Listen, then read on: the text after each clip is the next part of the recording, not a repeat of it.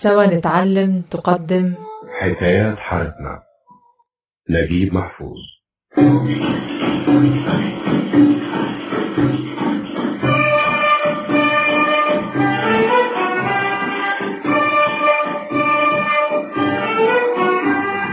حكايات حارتنا حكايات حارتنا بس مين يجمع ومين يدون ومين يقرا ومين يسمع ومين يفكر ومين ياخد عبارة تنفع. أنا خليل طلع خليل ثم اسمعوا حكاية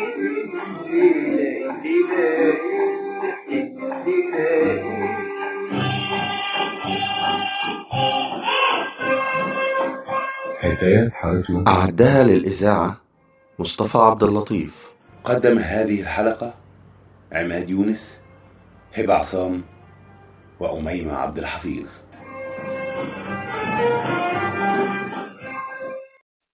سنان شلبي يعمل في مطحن الغلال فيما يلي السبيل القديم.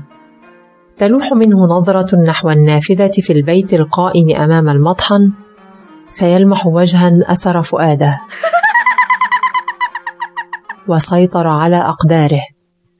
يأسر فؤاده ويستحوذ على إرادته بقوة لم يكن يتصور وجودها بحال، وقال لنفسه: اتجننت يا سنان، واللي كان. والجميلة لا تغادر البيت فيما يعلم، ولكن أم سعد هي التي تتصدى للمعاملة والتسوق، وهي امرأة معروفة في الحارة، والعلاقة بين أم سعد والجميلة غامضة عرضة لشتى الاحتمالات، فالأسرة لا تزور ولا تزار، فمن يكون سعد؟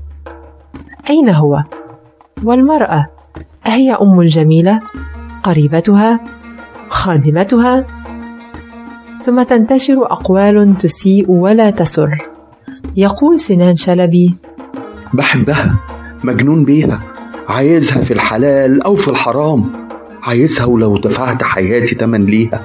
ويوثق سنان علاقته بأم سعد في ترددها الدوري على المطحن، ويلمح لها عن رغباته الخيالية، ولكنها تتجاهله وتشجعه في آن، فينفحها بالهدايا الصغيرة التي يطيقها من اللبان والحنتيت والسكر، وعند ذاك تقول له: الجوهرة غالية وانت راجل على قد حالك.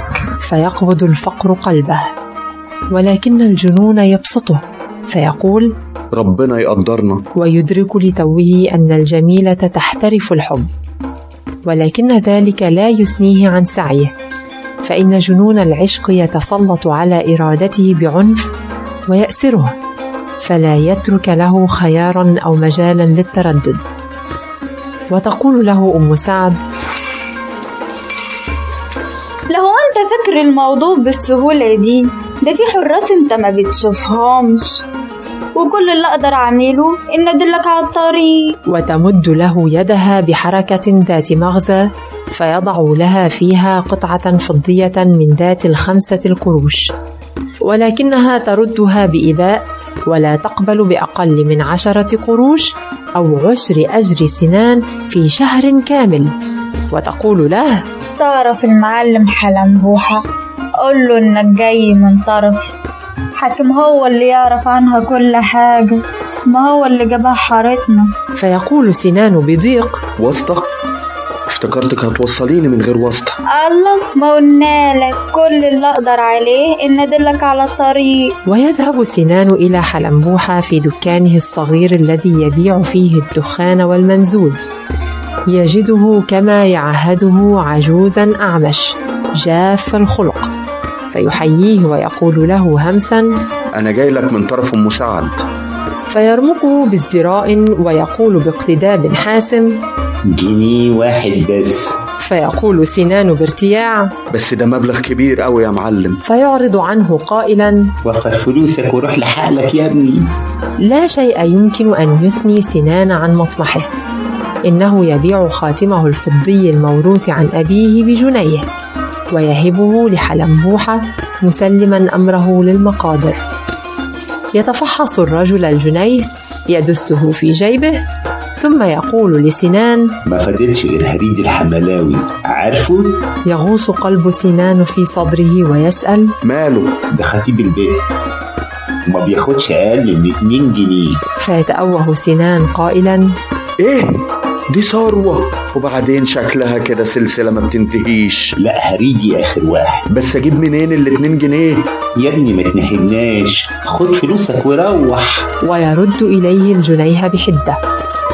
يتناول سنان الجنيه بقلب طافح باليأس ثم يمضي بلا هدف، وتقوده قدماه إلى البوضة فيسكر حتى يقول لنفسه: هوصل للي أنا عايزه ولو طرت فوق السحاب. ويذهب من توه إلى أم عليش بياعة البيض بحجرتها الخشبية فوق سطح أم علي الداية فتقول له مستاءة: أنا ما بقابلش زباين في مطرحي. فيرمي بثقله فوقها فجأة ويكتم أنفاسها ولا يتخلى عنها إلا وهي جثة هامدة.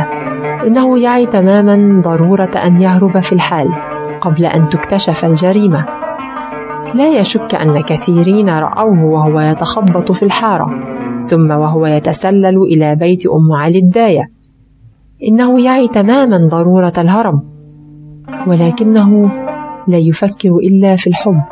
ويذهب إلى المعلم حلمبوحة فينقضه الجنيه ثم يمضي إلى هريد الحملاوي بالجنيهين فيصحبه الحملاوي إلى بيت أم سعد. يقول الرواه إن سنان دخل حجرة محبوبته كمن يدخل الملكوت، وفي نشوة الخمر ارتمى على قدميها في هيام وما يدري إلا وهو يبكي من الوجد، واجتاحته لحظة ثراء فأشرق وجدانه بالصراحة والصدق فقال: أنا قتلت. ولم تفهم المحبوبة كلمة ولم يقدم هو على الفعل، وانطرح الزمن خارج وعيه حتى هل أول شعاع للضياء، وارتفعت من الطريق جلبة ودقت الأرض أقدام ثقيلة، فتلقى سنان أول إشارة خفية واستسلم بأريحية للمقادر.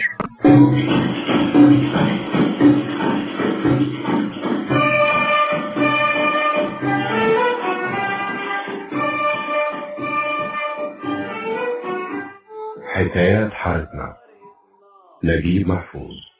قدم هذه الحلقة هبة عصام، وشاركها حسب سماع الأصوات عبد الغني مصطفى، هبة عماد، عماد يونس، ونور النحاس.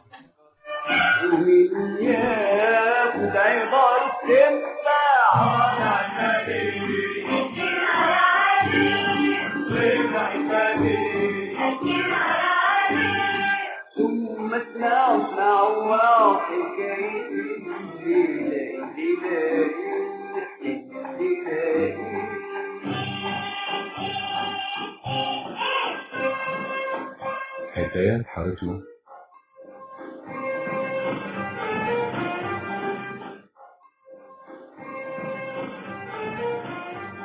إخراج مصطفى عبد اللطيف.